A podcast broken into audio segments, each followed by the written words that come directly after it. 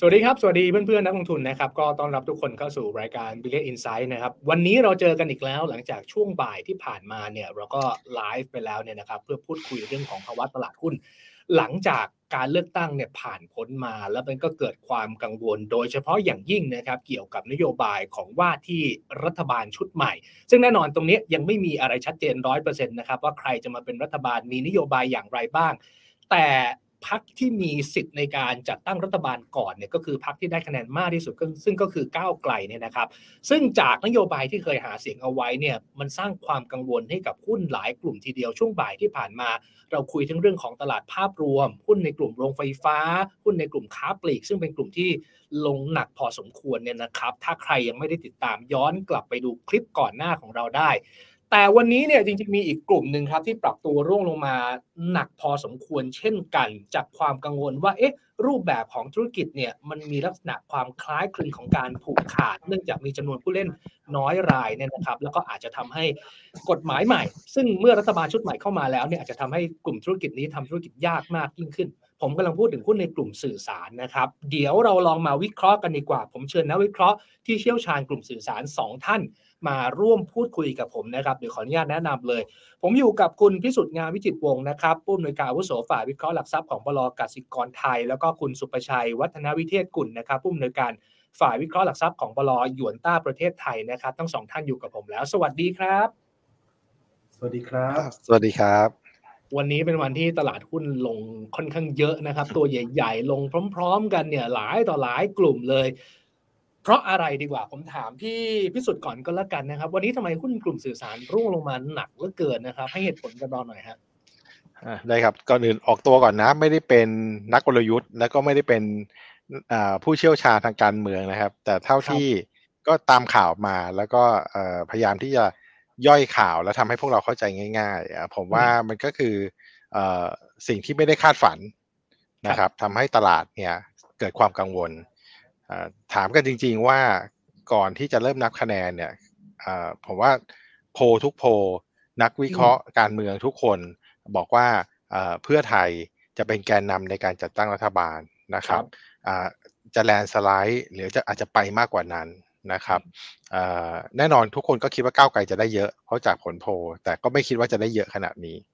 นะครับนั้นผมว่าส่วนตัวนะครับ นั่นคือสิ่งที่ตลาดไม่ได้คาดไว้ก่อนหน้านั้น นะครับ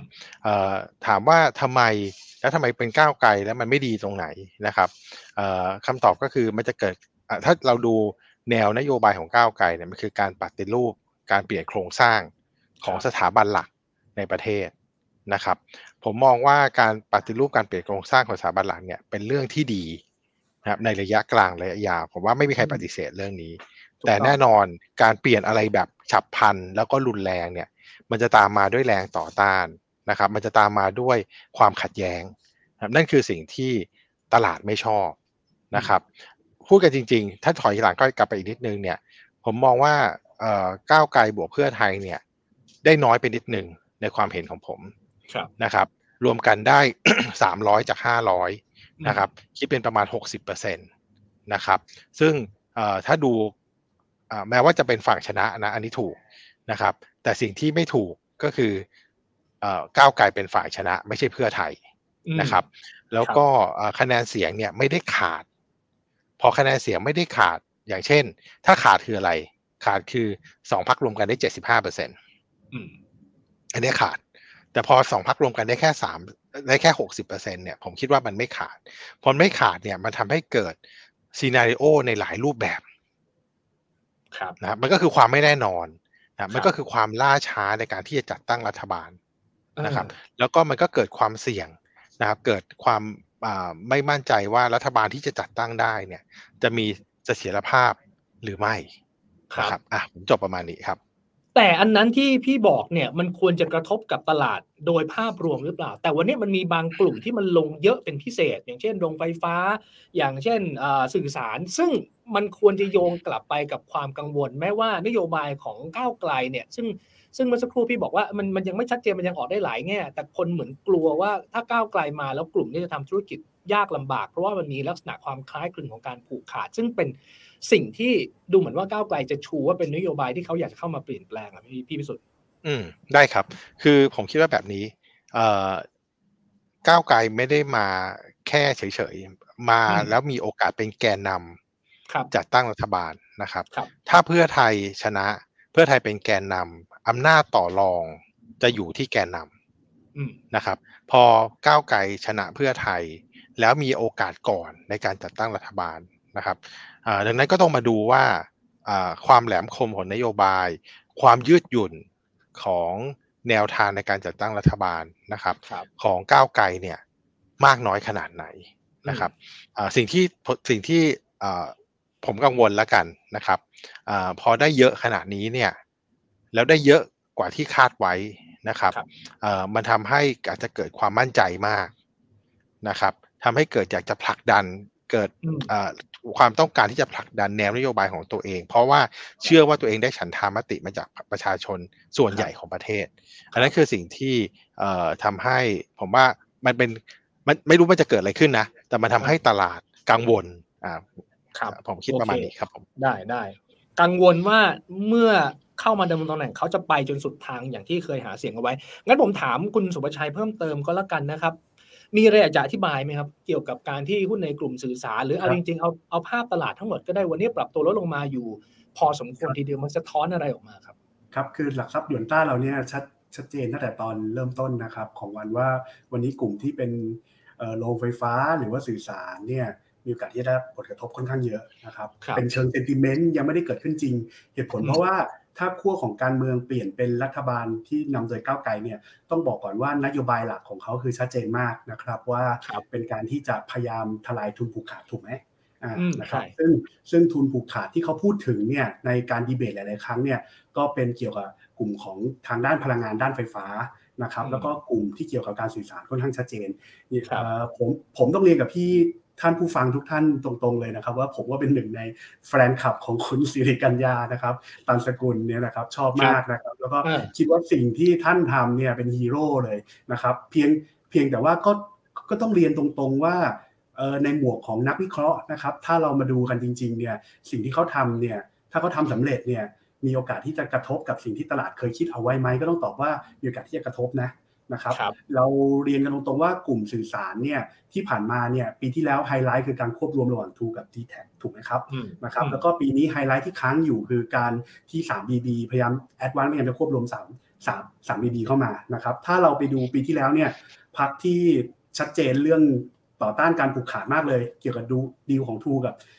ดีแท็เนี่ยก็คือก้าวไกลชัดเจนตลอดทางนะครับ แล้วก็มันก็ทำให้เกิดความกังวลแล้วแหละ ณวันเนี้ยสิ่งที่ตลาดเชื่อก็คือหนึ่งเมื่อการควบรวมเกิดขึ้นเนี่ยการแข่งขันมันก็น่าจะค่อยๆ ลดลงนะครับนี่คือข้อหนึ่งก่อน สิ่งที่ตลาดเชื่ออยู่ณวันนี้นะนะครับครับก่อนก่อนหน้าที่จะมีซีเนโอของการเปลี่ยนแปลงรัฐบาลเนี่ยคือการแข่งขันมันน่าจะลดลง ข้อ 2 ก็คือมันน่าจะเกิดซีนิจี้ระหว่างกลุ่มที่รวมกันเกิดขึ้น นี่คือสิ่งที่ตลาดเชื่อนะครับทีนี้ชันเลนมันก็เกิดขึ้นว่า แล้วถ้าเกิดมีการเปลี่ยนเปลี่ยนแปลงในแง่ของนโยบายของประเทศในระยะยาวล่ะ จะเกิดผู้เล่นรายใหม่หรือเปล่าเขาจะ allow ให้มันเกิดขึ้นได้หรือเปล่า นะครับนี่ก็อาจจะเป็น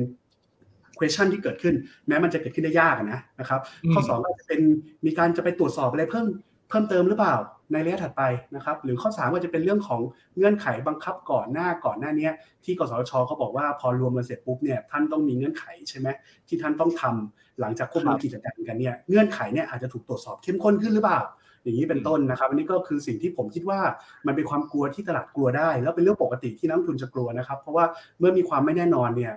nature ของนักลงทุนคือเกลียดความไม่แน่นอนพอมีความไม่แน่นอนสิ่งแรกที่ต้องทำก็คือลด position ออกไปนะครับหรือลดความเสี่ยงออกไปนะครับแล้วก็สอดคล้องกับที่พี่พิสุทธิ์พยายามจะเรียนท่านผู้ฟังก่อนหน้าเนี่ยเมื่อรัฐบาลมีความไม่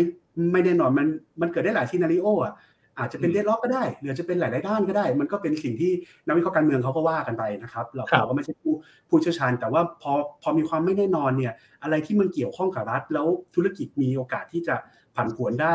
เพราะว่าการเปลี่ยนแปลงนโยบายของรัฐเนี่ยมันก็ต้องได้รับผลกระทบในการลด position ออกไปก่อนนะครับครับดังนั้นเนี่ยการการปรับลงวันเนี้ยผมคิดว่าไม่แปลกเลยนะครับเป็นเรื่องปกติที่จะถูกนักลงทุนบางกลุ่มเขาต้องปรับ position ออกไปนะครับผมเรียนอย่างนี้เป็นเบื้องต้นก่อนนะครับ ครับครับอะถามต่ออีกนิดเดียวคำว่าถูกปรับลด position เนี่ยในวันนี้มันมันกินความหมายไปถึงหุ้นกลุ่มไหนตัวไหนในในเชิงของสื่อสารบ้างนะครับ ที่เราเห็นอะมีครับมี InTouch มี Advance มี True มีไทยคม มีอะไรอีกไหมฮะที่ที่วันนี้โดน sentiment กดลงผมคิดว่าหลักๆเลยเนี่ยกลุ่มสื่อสารก็แบ่งเป็น mobile ถูกไหมครับmobile พอมีความเสี่ยง Advance ลงอินทัชก็ลงตามอันนี้ง่าย ๆ ชัดเจน True เนี่ยลงเพราะว่า คนก็กลัวว่า synergy จะเกิดช้าหรือเปล่า ถ้าเขามาคุมกันนานๆ คุมเข้มข้น อาจจะเกิดช้าหรือเปล่า True ก็ลง นี่ก็สมเหตุสมผลนะครับ ตัวของ JAS วันนี้ขึ้นแรง เพราะเขามีชี้แจงนะครับ เดี๋ยวให้พี่พิสุทธิ์เล่าเพิ่ม เพราะพี่พิสุทธิ์แกชำนาญตัวนี้มากกว่าผมเยอะนะครับ ส่วน satellite เนี่ยต้องบอกว่าเพิ่งประมูลดาวเทียมกันไปเป็นไฮไลท์นะครับ แล้วกว่าจะประมูลได้ก็ลำบากลำบน ก่อนหน้านี้ก็ประมูลแล้วก็ล่มไปแล้ว คนก็เริ่มมี question ขึ้นมา แล้วกฎเกมจะเปลี่ยนอีกอีก อีกหรือเปล่า satellite ก็โดนเข้าไปนะครับ แล้วก็เพิ่มเติมก็คงเป็นพวก SI ตัวเล็กๆ น้อยๆเนี่ยที่เป็นงานประมูลภาครัฐเนี่ยก็จะสังเกตว่าปรับตัวลง เพราะว่ากลุ่มพวกนี้พึ่งพิงการประมูลงานนะครับ พอกลุ่มคนไหนที่พึ่งพิงงานประมูลงานรัฐเป็นหลักเมื่อรัฐเปลี่ยนหัวเนี่ยก็อาจจะจำเป็นที่จะต้องเปลี่ยนความสามารถในการแข่งขันหรือเปล่า มันจะเปลี่ยนไปหรือเปล่านะครับ แล้วก็มีไอบางตัวที่ตลาดก็เข้ามาเก็งกำไรด้วยอย่าง อย่างเช่นกลุ่มกลุ่มสามารถเนี่ยซึ่งเป็นกลุ่มที่ชอบได้งานจากช่วงรัฐบาลเพื่อไทยเนี่ยเขาก็มีแรงเก็งกำไรเข้ามา ดังนั้นมันก็มีทั้งบวกทั้งลบสลับกัน แต่แน่นอนว่า competitive advantage ของแต่ละบริษัทเนี่ยที่นักทุนเคยให้ไว้ในยุคก่อนหน้าเนี่ยมันต้องถูก reassessment ละ นะครับนี่คือเกิดขึ้นวันนี้นะครับ โอเคได้ ก่อนที่เราจะไปเจาะลึกกันต่อนะครับ ผมขอชี้แจงอธิบายอย่างนี้ก่อน วันนี้เราตั้งใจที่จะมาวิเคราะห์ในเรื่องของหุ้นในกลุ่มสื่อสาร เราไม่ได้ตั้งใจจะมาวิเคราะห์นโยบายของก้าวไกลว่ามันดีหรือไม่ดีนะครับ ผมเชื่อว่า นโยบายที่ดีต่อประเทศเนี่ยประเทศกับตลาดหุ้นมันมันมันไม่เหมือนกันนะครับเศรษฐกิจของประเทศก็เรื่องหนึ่งตลาดหุ้นก็เรื่องหนึ่งคือนโยบายที่ดีต่อประเทศในระยะยาวเนี่ยมันอาจจะทำให้ตลาดหุ้นผันผวน ซึ่งในมุมหนึ่งก็มีนักลงทุนที่อยู่ในตลาดหุ้นค่อนข้างเยอะเราก็เลยต้องมาวิเคราะห์ประเด็นนี้ ให้คนกลุ่มนี้เขาได้ปรับตัวกันด้วยนะครับ ผมถามพี่พี่สุดต่อก็แล้วกันจนถึงตรงนี้โอกาสที่ความกังวลดังกล่าว มันจะออกมาเป็นนโยบายเนี่ย ถ้าในแง่ของความน่าจะเป็นความเป็นไปได้เนี่ยมันมันเยอะมากน้อยแค่ไหนเราพอจะประเมินได้ไหมครับ เพราะว่าก้าวไกลเองสักประมาณหนึ่งร้อยห้าสิบเนี่ยมันก็ไม่ได้มากพอที่จะเป็นคนที่อยากจะกำหนดทุกอย่างได้ด้วยตนเองถูกไหมฮะอืมผมตอบไปสองระดับนะครับ ระดับที่หนึ่งเนี่ยเอ่ออย่างที่เราคุยกันยังไม่ได้ร้อยเปอร์เซ็นว่าจะเป็นรัฐบาลก้าวไกลเป็นแกนนำนะครับดังนั้นเนี่ยในมุมจริงมันมีหลายซีนารีโอแหละ ผมพยายามทำให้มันง่ายนะครับที่แล้วมันเกี่ยวข้องกับกลุ่มสื่อสาร ก็คือสำหรับนักวิเคราะห์ที่ดูในกลุ่มสื่อสาร หรือนักลงทุนที่ที่ดูในกลุ่มสื่อสารเนี่ย ดูแค่สองอย่างหนึ่งรัฐบาลมีก้าวไกลหรือรัฐบาลไม่มีก้าวไกลครับนะครับ ตอนเนี้ยตลาดด้วยคะแนนเสียงที่ออกมาเนี่ยทำให้ตลาดเนี่ยเอียงไปทางว่าก้าวไกลจะเป็นผู้ได้รับสิทธิ์ก่อนในการจัดตั้งรัฐบาลนะครับ แต่เนื่องจากก้าวไกลรวมกับพรรคในฝ่ายเดียวกันเนี่ย มันได้ ไม่ถึง 375 ครับ ดังนั้นเนี่ยการจะจัดตั้งรัฐบาลได้เนี่ยต้องพึ่งพา 1. สว 2. หรือนะครับสองพักอื่นที่อยู่อีกฝั่งหนึ่ง แล้วเปลี่ยนเปลี่ยนใจมาอยู่ร่วมกับฝั่งก้าวไกลหัวเพื่อไทยดังนั้นมันจะมีอีกอีกสองซีนารีโอที่จะเกิดขึ้นได้นะครับ มันเลยบอกว่ามันมันยังไม่ได้ชัวร์เสมอไป แล้วถ้าเกิดจัดไม่ได้ อย่างเช่น เกิดสวบอกว่าฉันได้รับแต่งตั้งมาจากอีกกลุ่มหนึ่งนะฉันต้องช่วยอีกกลุ่มหนึ่งฉันไม่ได้เป็นเสรีนิยม ฉันเป็นอนุรักษ์นิยมนะครับอ่าอันนี้ก็อ่าสวตกไปครับบวชครั้งที่หนึ่งบวชครั้งที่สองอ่ารู้แล้วสวไม่ให้ละก็ต้องไปเจรจากับพรรคอื่นครับแต่การเจรจากับพรรคอื่นที่อยู่ฝั่งตรงข้ามเนี่ยมันก็ต้องมาดูกันว่าเงื่อนไขเนี่ย ในการร่วมรัฐบาลในการจะไปดึงเขามาร่วมรัฐบาลเนี่ยเงื่อนไขมันยอมรับกันได้ไหมนะครับดังนั้นหลักการของผมมีง่ายๆสามอย่างนะครับหนึ่งสวจะเลือกประชาชน หรือเลือกคนที่ตั้งเขาเข้ามาสองเพื่อไทยจะมองสั้นหรือมองยาวสามก้าวไกลจะยืดหยุ่น หรือจะแข็งอ่ามันเหมือนกับไม่ไม่ไม่ปรับตัว ไม่มีความยืดหยุ่น อ่านะครับดังนั้นผมว่าสามปัจจัยนี้คือสิ่งที่เราต้องติดตามดู มันไม่นิ่ง มันเคลื่อนไหวอยู่ตลอดเวลา มันขึ้นอยู่กับอำนาจต่อรองมันขึ้นกับผลประโยชน์ที่ซ่อนอยู่นะครับ บนสมมติฐานสองอย่าง บนสถานการณ์สองอย่าง หรือซีนารีโอสองซีนารีโอคือหนึ่งก้าวไกลเป็นแกนนำหรือก้าวไกลเป็นฝ่ายค้านนะครับดังนั้นมีความไม่แน่นอนอยู่ ในมุมผมนะครับ ถ้าก้าวไกลเป็นแกนนำนะครับ สิ่งที่เกิดขึ้นจะมีสองระดับ ระดับที่หนึ่งระดับในเชิงเซนติเมนต์ระดับ recurring sentiment คืออะไร คือรัฐมนตรีจากก้าวไกลก็จะพูดทุกวัน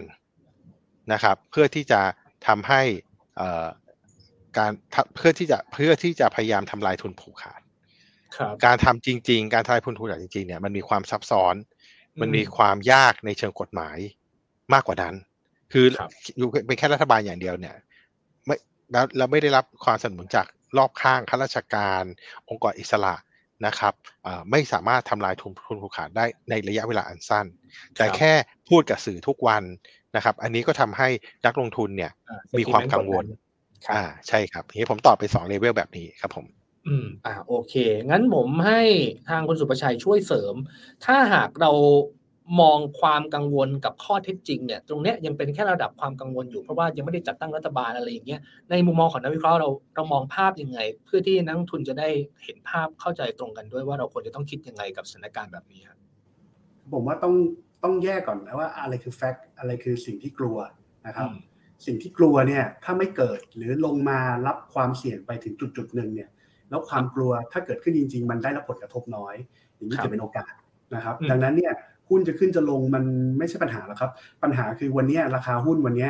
มัน price ความกลัวไม่พอสมควรหรือยังนะครับ มันเหมาะสมไหมกับกับความเสี่ยงที่จะเกิดขึ้น ผมเห็นด้วยกับพี่พิสุทธิ์มากเลยว่า การที่จะปรับหรือแก้อะไรเนี่ยบางอย่างมันยากผมยกผมยกตัวอย่างเช่นง่ายๆนะดีลทูกับ d t แทที่เกิดขึ้นไปแล้วอย่างเงี้ยแล้วมันมีผลกับนักลงทุนจำนวนมากอะโอกาสจะไปแก้ย้อนหลังมันคงเป็นไปไม่ได้อะในความเห็นผมเป็นไปได้น้อยมากนะครับ แต่การควบคุมแล้วอาจจะเข้มข้นขึ้น ในระยะถัดไป หรืออะไรแบบเนี้ยอาจจะมีความเป็นไปได้มากขึ้น อันนี้มันก็ต้องมาแล้งว่า scenario ที่อาจจะเกิดขึ้นเนี่ยมันเป็นอะไรได้บ้างนะครับ ถ้าถามมุมมองผม ผมก็คิดว่าหุ้นหลาย ๆ ตัวเนี่ย ถ้าลงมาถึงจุดจุดหนึ่งก็ดูน่าสนใจนะนะครับ อย่างเช่นผมผมยกตัวอย่าง ADVANC อย่างเงี้ยเพราะในความเป็นจริงถ้าไม่รวมกิจการกันเนี่ยADVANC เขาก็มีกำไรเขาก็ทำธุรกิจของเขาได้อยู่แล้วถูกถูกไหมครับ ถ้ารวมกันก็อาจจะการแข่งขันลดลง ถ้าการแข่งขันมันลดลงช้าหน่อย ADVANC ลงมาถึง level หนึ่งก็ดูมีความน่าสนใจมากขึ้นนี่คือสิ่งที่ผมคิดว่านักนักลงทุนเวลาเอาไปใช้เอาไปใช้แบบนี้ดีกว่านะครับ การที่ไปไปเดาว่ารัฐบาลจะทำอะไรมากน้อยขนาดมันไม่รู้จะเดายังไงเนาะใช่ใช่ใช่นะครับ ดังนั้น level ของ scenario ท่านก็จะแบ่งเป็นว่า กรณีที่ก่อนหน้านี้ ADVANCไม่ได้มีการแข่งขันที่ลดลงราคามันอยู่ตรงไหนล่ะ แล้วถ้าเกิดการแข่งขันมันลดลงแล้วตลาดไพ่ไพ่ไปอยู่ตรงไหน ถ้าราคามันถอยลงมาถึงจุดๆหนึ่งก็ดูน่าสนใจมากขึ้น หรืออย่างอินทัศก็เป็นอีก หุ้นอีกตัวหนึ่งที่นักลงทุนโทรหาผมเยอะมากในช่วงก่อนหน้า อยากจะซื้อมากเลยเป็นหุ้นปันผล เศรษฐกิจโลกก็จะไม่ดี re recession จะเข้ามาอยากจะกอดปันผลเอาไว้ หุ้นก็สูงมาก ไม่ยอมลงสักทีตัวนี้ก็เป็นโอกาสถูกไหมครับอ่าเพียงเพียงเพียงแต่ว่าถ้าให้ผมแนะนำวันนี้นะ วันนี้เป็นเรื่องวันแรกที่เพิ่งมีความกลัว โอกาสที่ตลาดจะไพ่จนจบทุก scenario มันเป็นไปไม่ได้อยู่แล้วครับ ดังนั้นเนี่ยเวลามันเกิดเหตุการณ์แบบนี้ท่านต้อง wait and see ก่อนอย่างแรกเพราะท่านไม่รู้ว่าสถานการณ์จะหนักขนาดไหน ก็จะเปิดให้มีเล่นรายใหม่หลายๆรายก็ได้มันจะเป็นไปได้ถูกไหมครับ จะมีโอกาสอะไรอื่นตามมา ดังนั้นเนี่ย ผมคิดว่าโดยเบื้องต้นเนี่ยอย่างแรกต้องมีสติก่อน แล้วก็อะไรที่ถ้าเรายังไม่มี position นี้เราได้เปรียบเราก็ต้องรอนะครับ จนถึงจุดจุดหนึ่งที่เป็นตลาดมีผู้เล่น 3 ราย แล้วแอดวานเคยอยู่ราคานี้หุ้นอาจจะกลับมาน่าสนใจอย่างนี้เป็นต้นนะครับนี่คือ คือสิ่งที่ผมคิดว่านักทุนเอาไปใช้ได้จริง ๆ นะครับครับมุมมองของทั้งสองท่านมองว่าตอนนี้ตลาด price in ไป ไปมากน้อยขนาดไหน แล้วบางตัวลงสักสี่ห้าเปอร์เซ็นบางตัวลงเกินสิบเปอร์เซ็นแล้ว ทางพี่พิสุทธิ์มองว่าตลาด price in ความกังวลนี้ไปมากน้อยแค่ไหนแล้วครับเออเออผมมองว่าเริ่ม price in ไปนะครับ แต่ยังไม่มากนะครับ ยังไม่ยังไม่สุดใช้คำนี้แล้วกันนะครับเเหตุผลคือแบบนี้ เวลาเราทำประเมินมูลค่าที่เหมาะสมของหุ้นเนี่ย เราแบ่งออกเป็นสามก้อนนะครับ ก้อนที่หนึ่งก็คือมูลค่าของธุรกิจที่ไม่มีการรวมรวมกิจการนะครับหมายความว่าตลาดจะมีผู้เล่นสามรายเท่าเดิมนะมูลค่าของธุรกิจควรจะอยู่ที่เท่าไหร่นะครับ อันที่สองเราประเมินว่าถ้ามีการรวมธุรกิจกันเกิดขึ้นตลาดมีการหดตัวเนี่ยหรือกระจุกตัวมากขึ้นเนี่ยมันทำให้ผลประโยชน์ทั้งเรื่องของรายได้ การแข่งขัน เรื่องของค่าใช้จ่ายการประหยัดต่อต้นทุน เรื่องของงบจ่ายลงทุนที่ไม่ต้องลงทุนกันซ้ำซ้อนนะครับ อันเนี้ยประเมินมันเป็นมูลค่าเพิ่มได้เท่าไหร่ หรือภาษาพวกผมเรียก synergy value นะครับ สุดท้ายเนี่ยเราคิดต่อไปอีกชั้นหนึ่งว่าถ้าตลาดจาก 3 ลายเป็น 2 ลายนะครับ นักลงทุนเนี่ยแล้วผลผลประกอบการของธุรกิจดีขึ้นครับนักลงทุนเนี่ยจะให้พรีเมียมหรือภาษาผมเรียกว่าการ relate multiples ขึ้นไปอีกชั้นหนึ่ง นะครับ ก็คือไม่ได้ให้เด้งเดียว ให้สองเด้งนะครับเราแบ่งมูลค่าของธุรกิจ หรือมูลค่าที่เหมาะสมของกิจการออกเป็นสามก้อนนะครับครับอ่าวันเนี้ยอย่างราคาเป้าหมายของทางกสิกรไทยให้กับ Advance เนี่ยอยู่ที่ 233.85อ่าฮะนะครับราคาเป้าหมายที่เราให้ไว้กับ True เนี่ยคือ 10.32 นะครับ ถ้าหักทั้ง multiple relating แล้วหักมูลค่าเพิ่มจากการควบรวมเนี่ย ราคา Advance เนี่ยจะอยู่188.50อืมนะครับ ราคา True เนี่ยจะอยู่6.12อืมนะครับนั่นคือดาวไซส์สุดๆ ในมุมมองจากเชิงข้อสมมติฐานทางการเงินที่เราให้ไว้นะครับเอ่อถามว่าโอกาสที่จะเกิดขึ้นคืออะไร โอกาสที่จะเกิดขึ้นก็คือหนึ่งก้าวไกลเป็นแกนนำในการจัดตั้งรัฐบาลอืมนะครับสองนะครับจัดตั้งได้ด้วยนะ และจัดตั้งได้ด้วยนะสองเอ่อ รัฐมนตรีจากพรรคก้าวไกลเนี่ยเอ่อทำเต็มที่ในการผลักที่ดันจะเรื่องนี้เต็มที่อ่าเรื่องนี้คือใช่เรื่องครับ priority แรก ๆ ที่เขาจะทำอ่าสมมติว่าเป็นแบบอ่านั้นใช่ครับ ไม่ว่าจะเป็นเรื่องของการเข้ามากำกับดูแลเรื่องของราคาอ่าเพราะตอนนี้อุตสาหกรรมกำลังปรับราคากันอยู่ครับนะครับเอ่อรัฐมนตรีบอกว่าไม่ได้นะครับไอราคาห้ามขึ้นนะครับอืมเอ่อแล้วก็แล้วก็พยายามจะอธิบายให้อ่า สังคมฟังว่าเอ่อผู้ประกอบการเนี่ยเอาเปรียบพวกเรายังไง เอาเปรียบประชาชนยังไงนะครับ อันนี้จะเป็นสิ่งที่แม้ว่าในความเป็นจริงเนี่ยรัฐมนตรีไม่มีอำนาจในการกำกับราคานะครับ เพราะว่าคนที่กำกับราคาเนี่ยคือองค์กรอิสระ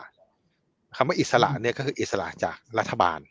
ครับนะครับ ก็คือกสทช ซึ่งกสทชเนี่ยถูกแต่งตั้งและถูกจะถูกปลดได้จากสวซึ่งจะสจะมีอายุอีกหนึ่งปีอ่า นะครับ ดังนั้นเนี่ยก็แต่แต่รัฐมนตรีก็จะพูดทุกวันอะจำได้ไหมถ้าเมื่อก่อนนะพวกเราอาจจะจำไม่ได้นะ ตอนที่เมื่อก่อนอ่าถ้าเป็นลูกค้ามือถือเนี่ยต้องเสียค่าธรรมเนียมขั้นต่ำเนี่ยสามร้อยบาท เป็นครับเป็นเป็นค่าที่ใช้มินิมัม แล้วต้องจ่ายเพิ่ม แล้วรัฐบาลพยายามที่จะปลดตัวนี้มากนะแม้ว่าเอกชนไม่ยอมหรอกแต่รัฐบาลพูดทุกวันอืมนะหุ้นมันก็มีปัญหาอ่านะครับอ่าส่วนจะทำได้เนี่ยมันต้องไปแก้กฎหมาย เพิ่มฮะอำนาจให้กับรัฐ หรือว่าเปลี่ยนตัวกสทช นะคครัรับบอ่าก็อืมอ่าดังนั้นแบ่งกันเป็นอย่างที่บอกแบ่งกันเป็นสองสองมุมนะครับ มุมของจิตวิทยากับมุมของอ่าสิ่งที่มันจะเกิดขึ้นจริง แต่เวลาเราอืมประเมินราคาหุ้นเนี่ย เราแบ่งออกมาให้ลูกค้าเห็นชัดๆว่าลูกค้าจิ้มเอาเลย อยากจะเชื่อตรงไหนนะครับ เชื่อว่าโห worst case เลยอ่าก้าวไกลมาแน่อ่าคุณสิริกัญญาลุยลุยแหลกนะครับอ่าอยู่ตรงนี้นะครับ แต่ถ้ามันไม่เกิดนะครับ อย่างที่อีกอีกซีนารีโอหนึ่งก็คือก้าวไกลเป็นฝ่ายค้าน อันนี้เออก็อาจจะกลับมาอยู่ที่เดิมก็ได้ครับนะครับครับ โอเค ก็มองราคาดาวไซด์สุดๆ เอาไว้ แล้วจุดที่พอใจที่จะเข้าตรงไหนก็แล้วแต่ถ้านักลงทุนเองก็แล้วกันนะครับทำคำถามคุณสุภชัยบ้างนะครับ ถ้าคอมเพลดูในแต่ละตัวในกลุ่มสื่อสารที่มันลงมาเนี่ยตัวไหน เอาสมมุติว่าสถานการณ์มันเกิดขึ้นอย่างที่พี่พิสุทธิ์บอกนะครับ สิ่งที่คนกังวลกันเกิดขึ้นเนี่ย ตัวไหนโดนมากตัวไหนโดนน้อยเราจัดเรียงลำดับกันยังไงครับ คือผมต้องเรียนว่าอย่างนี้ มันไม่ได้คิดแค่เรื่องการเมืองนะ จริงๆ ต้องคิดครับเรื่อง recession ที่กำลังจะเข้ามาด้วยนะครับโอ้ประกอบกันอาจจะโอ้คืออ่าฮะเพราะว่ามันก็เป็นเรื่องแมคโครที่มันวันหนึ่งมันต้องมาถึงเราแน่ๆนะครับครับใช่ไหมครับอ่ามันก็มีซีนารีโอผมผมว่านี่เป็น 2 ปัจจัยหลัก ทีนี้สิ่งตัวที่เป็น expectation ในอนาคตเยอะๆหุ้นเหล่านี้เนี่ยก็มีโอกาสที่จะถูกทำร้ายได้เยอะ คือพูดง่ายๆเวลาโดนกระทบมันโดนกระทบเยอะ เพราะมันเป็นการมองไปอนาคตมากๆ มูลค่าของเขาขึ้นอยู่กับอนาคตมากๆ เช่น True กับ d t แทที่รวมกันกลายเป็น True ตอนเนี้ยมูลค่ามันขึ้นกับ Synergy ค่อนข้างเยอะถูกไหมครับ ถ้าเกิด Synergy มันเกิดได้ช้าเนี่ยผลกระทบของ True กับ d t แทเนี่ยที่รวมกันเขาเรียกว่า True แล้วเนี่ยมันก็ควรต้องมากกว่า Advance ไหมในความเป็นจริงอ่าอย่างนี้อ่าผมยกตัวอย่างนี้ง่ายๆเพราะฉะนั้นหลักคิดมันควรจะเป็นหลักคิดว่าอะไรที่เป็นมูลค่าที่ไม่ได้มีณวันนี้ ไม่ใช่ expectation ที่ตลาดให้ลงไปอะสิ่งนั้น ก็จะเป็นสิ่งที่โดนได้เยอะกว่านะครับ ซึ่งผมก็จะเรียงลำดับอย่างนี้นะ ผมก็คิดว่าอันที่หนึ่งก็คือ True ก่อนเลยนะครับ เพราะว่ามูลค่าขึ้นกับ Synergy ค่อนข้างเยอะ ที่เซนซิทีฟค่อนข้างมากนะครับ แล้วก็สองเนี่ยก็คงเป็นตัวของไทยคม เพราะว่าธุรกิจเขาดั้งเดิมก็ยังไม่ได้มีทางที่ไปมากกว่านี้ ต้องยิงกับพิมพ์ตรงใหม่ ต้องลุ้นกับอนาคตนะครับ คนที่เซนซิทีฟน้อยหน่อยก็อย่างเช่นพวก Advanced Info Service อย่างนี้เป็นต้นนะคครัรับบเพราราะว่าก็เป็นบริษัทที่ให้ดีเวเดนค่อนข้างสม่ำเสมอนะครับ แล้วก่อนหน้าจะไม่รวมกิจ กิจการเขาก็อยู่ได้นะครับ ดังนั้นเนี่ยต่อให้มีอะไรมากระทบเขาก็ยังอยู่ในระดับที่ manageable นะครับ แต่ว่าต้องไปดูเรื่อง 3BB ว่ามันช้าไหมนะครับ ก็จะเข้มข้นกว่าเดิมหรือเปล่า การซื้อ 3BB อาจจะไม่ง่ายอย่างที่คิดหรือเปล่าอย่างนี้เป็นต้นนะครับ ส่วนตัวของตัวเล็กๆ น้อยๆเนี่ยท่านก็ต้องไปดูว่าตัวที่ valuation สูงๆ PE สูงสูงมากๆ อย่างกลุ่มดิจิตอลทรานส์ฟอร์เมชันปีที่แล้วเล่นกันค่อนข้างแรงใช่ไหมครับ ปีนี้ จะค่อนข้าง underperform นะในมุมมองผม เพราะว่าถ้าอย่าง House เราเชื่อว่า recession จะค่อนข้างมีน้ำหนักใน second half ดังนั้นเนี่ยอะไรที่เป็น high premium อะตลาดมันเทรด low low PE อยู่ก็คง high premium ไม่ได้อย่างนี้เป็นต้นนะครับ ส่วนส่วน SI ก็ต้องไปเลี่ยง SI ที่เป็นรัฐเบสล้วนๆเลยนะครับ แล้วพึ่งพางานประมูลรัฐอย่างเดียว รัฐบาลฟอร์มช้า รัฐบาลดูฟอร์มจะมีปัญหาเงี้ยก็เซนซิทีฟ นะครับคนที่เป็นเอกชนเบส แล้วเป็นเอกชนที่ยังลงทุนอยู่เยอะ โตโตตามกลุ่มท่องเที่ยวโตตามกลุ่มแบงก์อย่างนี้ก็ยังพอไปได้นะครับนี่เป็นต้นนะครับ นี่คือหลักคิดก็คงเป็นเป็นเป็นประมาณนี้นะครับพี่พิสุทธิ์นะครับเห็นมองตรงกันไหมครับ ในเรื่องของการจัดเรียงว่าตัวไหนกระทบมากกระทบน้อย ถ้าหากสิ่งที่คนกังวลนั้นเกิดขึ้นมาจริง อืมครับ ก็คิดคล้ายๆ กับน้องต้องนะครับเอ่อก็เอ่อความมันมันอยู่ที่ว่าความไม่แน่นอนในมูลค่า ที่เหมาะสมเนี่ยมันมาจากตรงไหนเยอะนะครับออย่างที่ต้องพูดถูกเลยคือตัวอย่างตัว True เนี่ยมันมีความคาดหวังเกี่ยวกับผลประโยชน์ที่เกิดขึ้นจากการควบรวมค่อนข้างเยอะนะครับ ซึ่งตรงนี้พอมันมีเรื่องของการเมืองที่ไม่แน่นอนนะครับ อาจจะรวมเรื่องของตัวอย่างอื่นอีกอย่าง recession ที่ต้องพูดอีกนะครับ ก็ทำให้ไอ้นักลงทุนเนี่ยให้ความเป็นไปได้ที่มูลค่าส่วนนี้เนี่ยจะเกิดขึ้นเนี่ยน้อยลง นะครับอันอันนี้อันนี้เห็นด้วยนะครับส่วนเรื่องของไทยคมก็ก็คิดคล้าย ๆกันนะครับแต่แต่ผมว่าผมมองแบบนี้กัน เราก็ดูง่ายๆแหละ หุ้นตัวไหนมันลงมาเยอะก็ก็นั่นแหละ มันก็ตลาดสิ่งที่ตลาดคิดนะครับ แต่ผมมองแบบนี้ ถ้าใครอยู่ในตลาดนานพอเนี่ย จะเห็นว่าหุ้นกลุ่มเนี้ยมันก็เป็นหุ้นการเมืองเนอะตั้งแต่ตั้งแต่สมัย คุณทักษิณโดนยึดอำนาจรู้เลยใช่นะครับ อ่า มีการตรวจสอบจะยกเลิกสัมปทาน มีการอ่าฟ้องร้องกันเรื่องแก้สัมปทานในอดีต โอ้โห มันก็ผ่านไซโคมาไม่รู้เท่าไหร่นะครับ แต่สุดท้ายก็ยังอยู่รอดได้จนถึงทุกวันนี้ ผมคิดว่า เอ่อมันเราก็มองตรงนี้มันเป็นหนึ่งวัฏจักรนะครับ แล้วก็พยายามหาจังหวะในการทำเงินกับมันนะครับเอ่อเราก็ไม่ได้เห็น อ่าสมมติผ่านไปอีก ADVANC ลงมาหลุดสองร้อยอย่างเงี้ยอ่าเราก็ไม่ได้เห็นกันบ่อยๆนะครับอ่าส่วน True เกิดลงมาใกล้ๆหกบาทนะครับอ่ามันมันก็อาจจะเป็นดูแล้ว เอ้ย ความเสี่ยงขาลงเมื่อเทียบกับอ่า upside ที่เกิดขึ้นในอนาคตเนี่ยมันก็อาจจะดูเริ่มน่าสนใจนะครับ แต่อะไรก็ตามสิ่งที่เราให้ดูอย่างที่บอกไปตอนต้น นักลงทุนต้องทำการบ้านนะนะครับเอ่อต้องติดตามดูเอ่อสถานะพัฒนาการทางการเมืองอย่างใกล้ชิด ครับนะเพราะอย่างที่ผมบอกเนี่ยเอ่อมันยังตอนนี้มันอยู่ในช่วงหัวเลี้ยวหัวต่อนะครับกกตรับรองเอ่อเปิดสภาเลือกประธานโหวตนายกโหวตรอบหนึ่งโหวตรอบสองโหวตรอบสามพวกนี้ติดตามดูให้ใกล้ชิดนะครับ ถ้าโหวตผ่านรอบแรกเลยนะครับ แล้วก้าวไกลเป็นรัฐบาลอ่าอันนั้นก็ต้องพวกเราก็จะต้องมามานั่งปรับตัวประมาณการกันนะครับ แน่นอนอยู่แล้ว แต่ตอนนี้มันปรับยากนะครับ ก็ ผมใช้คำว่าฝุ่นตลบแล้วกันดังนั้นเนี่ยแต่ในมุมกับการเวลาฝุ่นตลบเนี่ยมันก็เป็นโอกาสในการทำกำไรเช่นเดียวกันนะครับ อืมอืมผมชวนทั้งสองท่านคิดแบบ ไกลขึ้นใหญ่ขึ้นสักนิดหนึ่งก็แล้วกันนะครับ คือแน่นอนตอนนี้มันมันมันมันเกิดความไม่แน่นอนอยู่ในระยะสั้นนะครับ แต่ในระยะกลางถึงยาวเมื่อช่วงบ่ายผมคุยกับอาจารย์นิเวศน์เขาบอกว่าตอนนี้กระแสลมแห่งความเปลี่ยนแปลงมันเกิดขึ้นในในเมืองไทยแล้ว แล้วอย่างเรื่องของธุรกิจสื่อสารเองมันมีความเป็นไปได้ไหมครับว่า landscape เรื่องของการแข่งขัน มันจะเปลี่ยนไปในระยะกลางถึงยาวอย่างอย่างถาวรเลย เราจะไม่ได้มีผู้เล่นแค่ อย่าง mobile operator สองรายเนี่ยจริงๆ ถ้ามองกันตามปกติตามสามัญสำนึกเราก็รู้สึกว่ามันก็น้อยรายเกินไปจริงๆนะถ้าในอนาคตภาพของการแข่งขันมันเปลี่ยนไปเยอะเนี่ยความสามารถในการแข่งขันของผู้ประกอบการรายเดิมเขาจะยังคงยึดเบอร์ต้นๆในตลาดได้ต่อเนื่องต่อไปหรือเปล่าทั้งสองท่านมองยังไงบ้างครับ พี่พิสุทธิ์ก็ได้อะเชิญอ่าได้ครับเอ่อผมพูดแบบนี้ ก็ธุรกิจสื่อสารเนี่ยมันเป็นธุรกิจที่มีการกำกับดูแลอย่างเข้มข้น นะครับเพราะมันใช้ทรัพยากรของชาติก็คือคลื่นความถี่นะครับ ถ้าเราดูกฎหมายที่วางอยู่ในปัจจุบันเนี่ย มันไม่เอื้อเอื้ออำนวยให้มีการเอารายใหม่เข้าตลาดครับนะครับ อย่างเช่น อย่างเช่น นี่ยกตัวอย่างอืมห้ามห้ามให้ต่างชาติถือหุ้นเกิน 49เปอร์เซ็นตฮะนะครับอืมอย่างเช่นไม่มีการเอ่อแบ่งโครงข่ายกันใช้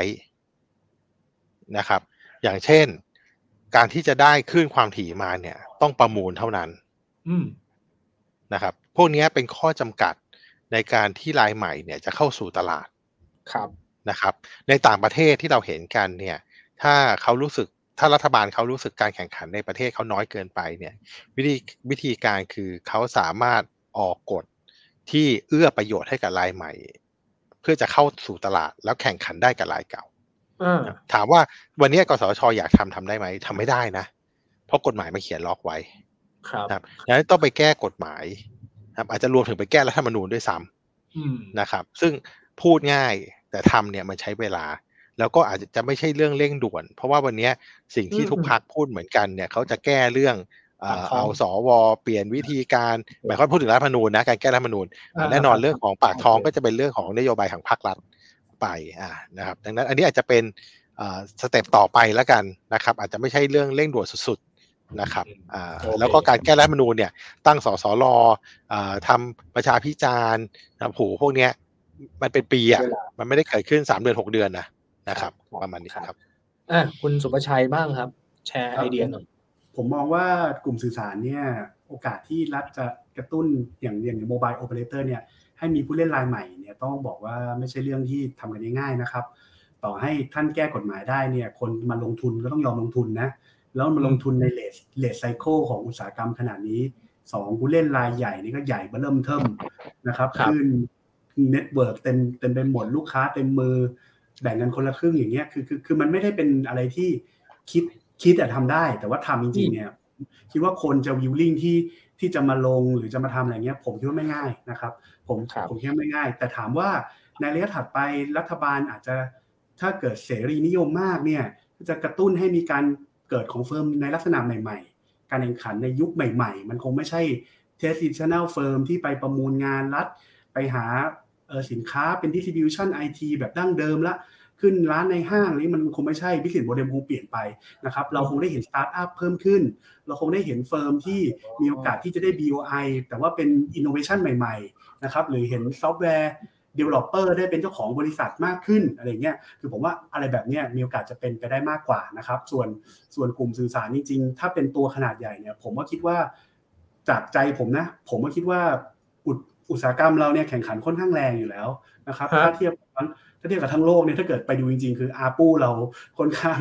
จะต่ำเตี้ยมากนะครับ ถ้าเกิดอืมไปดูกันแบบลึกๆเนี่ยดังนั้นเนี่ยจริง ๆ แล้วโอเปอเรเตอร์ก็ค่อนข้างจะไม่ได้แบบสบายอะในความเห็คนรับผมแล้วก็ลงทุนหนักมาหลายปี ดังนั้นเนี่ยอืมภาพโดยรวมมันก็ไม่ได้ถึงกับแบบว่าน่าเกลียดมากๆ ในความเห็นผมนะ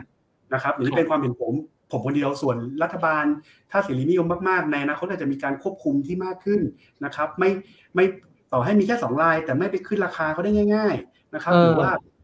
SME บางรายท่านอาจจะต้องช่วยเขา ถ้าเขากำลังจะเริ่มกิจการท่านอาจจะต้องมีแคมเปญช่วยเขาเป็นพิเศษอะไรเงี้ยก็จะเป็นอะไรแบบเนี้ยถ้าให้ถ้าให้ผมเดานะนะครับ ซึ่งก็เป็นอะไรที่น่าจะเป็น framework ที่เกิดขึ้นในอนาคตส่วนที่จะไปบอกว่าจะมีเบอร์สามเบอร์สี่ขึ้นมา รัฐช่วยเต็มที่ ผมว่ามันจะไม่มีคนมาลงอะดิปัญหาอ่ามันไม่ใช่เข้าใจมันเป็นอุตสาหกรรมที่มีตังค์เยอะมากแล้ว เหมือนในอดีตใช่ไหมครับ คนก็ใช้กันครับเยอะแล้วนะครับ แล้วก็ ในอนาคตถัดๆไปจริง ๆ แล้ว landscape ในการแข่งขันในกลุ่ม ICT มันก็ไม่ใช่ mobile อะมันก็ไม่ใช่การให้บริการโทรอย่างเดียวแล้วแหละโลกครับเขาก็ไปกันถึงไหนตอนไหนแล้ว ซอฟต์วงซอฟต์แวร์กันไป ใช่ไหมครับ ฝรั่งก็ไป Chat GPT กันแล้ว เราคงต้องมี AI มีอะไรกันขึ้นมาแหละ นั่นคือสิ่งที่เขาอยากทำนะ ในมุมมองผมผม ผมคิดว่ามันจะเป็นอย่างนั้นมากกว่านะครับ อืมอ๋อ มีสมเหตุสมผลมากนะครับ ก็คืออย่างแรกเลยตัวธุรกิจมันเป็นเลทไซเคิลอยู่แล้วที่ มันก็ไม่จูงใจให้มีผู้เล่นรายใหม่ๆเข้ามาเข้ามาแข่งขันกันอยู่แล้ว นอกเหนือจากนั้นที่เขาจะไปส่งเสริมเรื่องของอการสื่อสารในรูปแบบใหม่ ๆ แบบนั้นน่ะน่าจะชักชวนคนเข้ามาแข่งขันได้มากกว่านะครับ แล้วก็มีมุมหนึ่งที่คุณสุประชัยพูดแล้วผมเห็นด้วยอย่างมากเลยก็คือ ถ้าเรากลัวการผูกขาดเนี่ยเป็นเพราะว่ามันอาจจะทำให้ ผู้บริโภคต้องซื้อในราคาที่แพงหรือคุณภาพแย่ลง แต่ถ้าทั้งสองอย่างนี่มันยังมันยังไม่ได้แย่หรือว่ามันไม่ได้มีปัญหากับผู้ใช้บริการจริง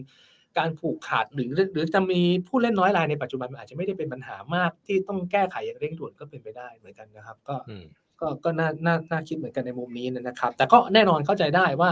ช่วงที่หาเสียงมาเขาเขาก็ยกตัวอย่างว่าสื่อสารนี่เป็นหนึ่งในธุรกิจผูกขาดเดี๋ยวรอดูว่าจะมีการแก้ไขหรือไม่อย่างไร แล้วอาจจะต้องอย่างที่พี่พิสุทธิ์บอกคือ รอดูก่อนว่าก้าวไกลจะได้เป็นรัฐบาลหรือเปล่าซึ่งเราก็ยังไม่ทราบเหมือนกันนะครับผมขอ ไอเดียแล้วก็คำแนะนำสำหรับการลงทุนช่วงนี้หน่อยก็แล้วกันนะครับ อาจจะโฟกัสไปที่กลุ่มสื่อสารหรืออาจจะพูดไปถึงภาพตลาดโดยรวมก็ได้จากทั้งสองท่านนะครับ ผมให้คุณสุภชัยเริ่มก่อนบ้างคุณสุภชัยอาจจะคิดในใจว่าโอ้อยากตอบก่อนมากนะครับ ไม่งั้นพี่พิสุทธิ์ตอบเลยนะครับเชิญก่อนคุณสุภชัยเชิญก่อนบ้างครับได้ครับได้ครับ ในแง่ของกลยุทธ์การลงทุนโดยรวมเนี่ยเราค่อนข้างให้น้ำหนักกับเดือนพฤษภาคมไม่ไม่ไม่ค่อยดีนะครับถ้าถ้าท่านติดตามอยู่ต้าเราคือชัดเจน กังวล global นี่คือ debt ceiling นะครับค่อนข้างชัดเจนว่ายิ่งใกล้เข้ามาเนี่ยยิ่งมีน้ำหนักนะครับ คนความเสี่ยงน้อยจริงนะครับ โอกาสเกิดน้อยจริง แต่ความเสี่ยงใหญ่มาก ผมผมขอพูดใหม่คือความเสี่ยงที่จะเกิดมันน้อย แต่ถ้าเกิดจริงๆเนี่ยอิมแพคมันใหญ่มากๆนะครับ ดังนั้นเนี่ยตรงนี้เป็นตัวที่ต้องระวังนะครับ CDS ของอเมริกาเริ่มขึ้นแล้วนะครับ ที่ผมเห็นก่อนน่าจะมาเข้ารายการนี่ก็เป็นสิ่งที่ท่านต้องจับตาดูนะครับ ขณะที่การเลือกตั้งเนี่ยเรามองว่า ถ้าเกิดไม่ได้อยู่ในจุดแรกที่ทำให้หุ้นมีโอกาสจะเด้งได้ คือการเซ็น MOU ระหว่างเพื่อไทยกับก้าวไก่เนี่ยเรียบร้อยมีการฟอร์มรัฐบาลได้นะครับ อันนี้คือคือก้าวแรกส่วนก้าวที่ 2 ที่ท่านต้องไปดูเนี่ยถ้าจะขึ้นจริงๆเนี่ยคือจำเป็นที่จะต้องมีนายกรัฐมนตรีได้นะครับ ดังนั้นก็ต้องไปดูว่าวันที่มีการโหวตและมีสวเข้ามาเกี่ยวข้องเนี่ยมันจะออกมาเป็นยังไงนะครับ ดังนั้นเนี่ยการเมืองจะมาบอกว่ามีเลือกตั้งจบแล้วขึ้นอย่างเดียว เราเราไม่เชื่ออย่างนั้นนะครับ ความผันผวนยังสูงมากแล้วต้องระมัดระวังนะครับครึ่งหลังเรามองว่าต้องระมัดระวังมากกว่าเดิม เรามองว่าความเสี่ยงเศรษฐกิจโลกเพิ่มขึ้นทุกวันนะครับ แล้วก็เป็นอะไรที่ท่านจะต้องจับตามองนี่คือมุมมองโดยภาพรวมของเราสำหรับกลุ่มสื่อสารเนี่ยผมต้องบอกว่าระยะสั้นโดนกระทบนะครับหุ้นที่เป็น high PE small cap ขนาดเล็กเนี่ยให้เรียกให้หลีกเลี่ยงไปก่อนนะครับรอซื้อใน second half นะครับช่วงที่ recession เข้ามาฮิตเนี่ยหุ้นที่ high PE จะตกลงมาหาตัวดีๆ digital transformation ที่ท่านเคย ไขว่คว้าไม่ได้ปีที่แล้วหุ้นมันสูงกันไป ตรงนั้นคือจุดซื้อของท่านนะครับขณะที่ตัว mobile operator เนี่ย เห็นด้วยกับพี่พิสุทธิ์เลยว่าเพิ่งรับผลกระทบไปช่วงแรกนะครับอาจจะต้องรออีกสักพักหนึ่งให้ตลาดปรับความกลัวลงไปในราคาหุ้นนะครับแล้วถึงจุดที่เกิดขึ้นจริงๆเนี่ยวันนั้นคือจุด rebound แล้วนะครับซึ่งหุ้นตัวแรกที่ท่านควรจะมองก็คงจะต้องเป็น high dividend เพราะเรามองว่าเศรษฐกิจจะไม่ดีนะครับโดยเฉพาะเศรษฐกิจโลกดังนั้นมี dividend ไว้ก่อนปลอดภัยกว่า อย่าไป base กับ future มากนะครับ ดังนั้นตัวแรกเลือกแรกๆ คงต้องเป็น ADVANC กับอินทัศไปก่อนนะครับขณะที่ True เนี่ย กว่าเขาจะมี synergy เนี่ยผมคิดว่าต้องเห็นใน second half นะครับเพราะว่าช่วงแรกคงไม่ได้เกิดขึ้นง่ายๆนะครับโดนโดนจับตามองขนาดนี้นะครับดังนั้นเนี่ยทรูน้ำหนักการลงทุนจริงคงเป็นช่วงกลางของ second half ปีนี้นะครับนี่คือมุมมองของเราโดยโดยโดยภาพรวมนะครับ โอเค ขอบคุณมากเลยครับ แล้วพี่พิสุทธิ์แล้วครับ มีคำแนะนำยังไงบ้าง เห็นเหมือนกันต่างกันยังไงตามสะดวกเลยครับ ครับทีมกลยุทธ์ของกสิกรนะครับ เรามองเราเน้นเรื่องตัว domestic consumption นะครับ เราเอานโยบายของพรรคการเมืองทั้งหมดเนี่ยมาเขย่าในตะกร้า แล้วดูว่าจุดร่วมของนโยบายเนี่ยคืออะไร สิ่งที่เราเห็นนะครับ ก็คือการกระตุ้นเศรษฐกิจรากหญ้านะครับ ไม่ว่านั่นหมายความอะไรหมายความไม่ว่าใครจะเป็นรัฐบาลนะถ้าเชื่อว่าเขาจะทำตามที่เขาสัญญาไว้กับประชาชนตอนหาเสียงนะครับ จะมีเงินอัดฉีดเข้าไปในระบบเศรษฐกิจนะครับ อย่างรุนแรงนะครับ นั่นคือเหตุผลที่เรา เลือกตัวหุ้นในกลุ่มอย่าง Finance นะครับ อย่างตัวมีเดียนะครับ อย่างตัวตัว Commerce บางตัวนะครับ แล้วก็ตัวตัว F&B นะครับ ตัวเล็กนะครับ นั่นคือสิ่งที่เราเชื่อ ถ้ามองลงมาเป็นตัวหุ้นนะครับจริงเขามีหลายตัวนะผมก็เลือกเลือกมาให้ให้เราเข้าใจง่าย ๆนะครับ Finance เราเลือก Eon นะครับตัวนอกจากนั้นเนี่ยเรามีการเลือกตัวแบงก์อย่าง KTB นะครับแล้วก็ตัวค้าปลีกเนี่ยไอตัวตัวคอมเมอร์สเนี่ยเราก็เลือกตัว CPN นะครับสำหรับในกลุ่มสื่อสารเนี่ยฝุ่นยังฟุ้งอยู่นะครับนั้นการเข้าไปลงทุนในช่วงนี้เนี่ยต้องเข้าใจว่าเป็นการเก่งกำไรนะครับ คือซื้อรอเด้ง เด้งเสร็จ ถ้าไม่ยังไม่ชัวร์ยังไม่มีความชัดเจนต้องรีบออกนะครับไม่ใช่ซื้อเข้าไปว่าต่ำแล้วแล้วติด แล้วก็หุ้นมันลงอีกก็ไม่รู้ทำยังไงนะครับ ดังนั้นเนี่ยต้องต้องระวังเพราะโดยธรรมชาติหุ้นมันไม่ได้ลงหลับหูรับตาลงหรอกครับ มันลงแต่เพียงจุดหนึ่งมันก็เด้งอ่าแต่ดังนั้นเนี่ยตรงนี้เราต้องปรับโหมดของการลงทุนของเรานะครับจนกว่าเราจะมั่นใจว่าฝุ่นมันตลบหายตลบแล้วครับ เมื่อภาพข้างหน้าชัดเจนเรามาประเมินกันใหม่ ว่า ถ้าก้าวไกลมานโยบายแบบไหน จุดซื้อคืออะไรราคาเป้าหมายอยู่ตรงไหนครับ ถ้าก้าวไกลไม่มานะครับพักไหนเป็นพักรัฐบาล นโยบายแบบไหน จุดซื้อตรงไหนราคาเป้าหมายเป็นยังไง ตรงนั้นเนี่ยเราต้องมาติดตามดูพัฒนาการของเรื่องพวกนี้อย่างใกล้ชิดครับผม โอเคได้ครับ วันนี้ได้ไอเดียจากทั้งสองท่านเป็นอย่างมากเลยนะครับ นักลงทุนก็เอาข้อมูลนี้ไปช่วยประกอบการตัดสินใจลงทุนของทุกท่านก็แล้วกันสติอาจจะเป็นเรื่องที่สำคัญสำหรับตอนนี้นะครับ วันนี้ขอบคุณทั้งพี่พิสุทธิ์นะครับ แล้วก็คุณสุประชัยมากเลยนะครับ ให้ความรู้กันขอบพระคุณครับ ขอบคุณมากครับครับขอบคุณครับอะวันนี้ได้ไอเดียกันครบถ้วนเลยนะครับสำหรับหุ้นในกลุ่มสื่อสารนะครับ โอกาสหน้ามาเจอกันใหม่กับ b ิ l l i o n Insight วันนี้เวลาหมดแล้วลากันไปก่อนสวัสดีครับ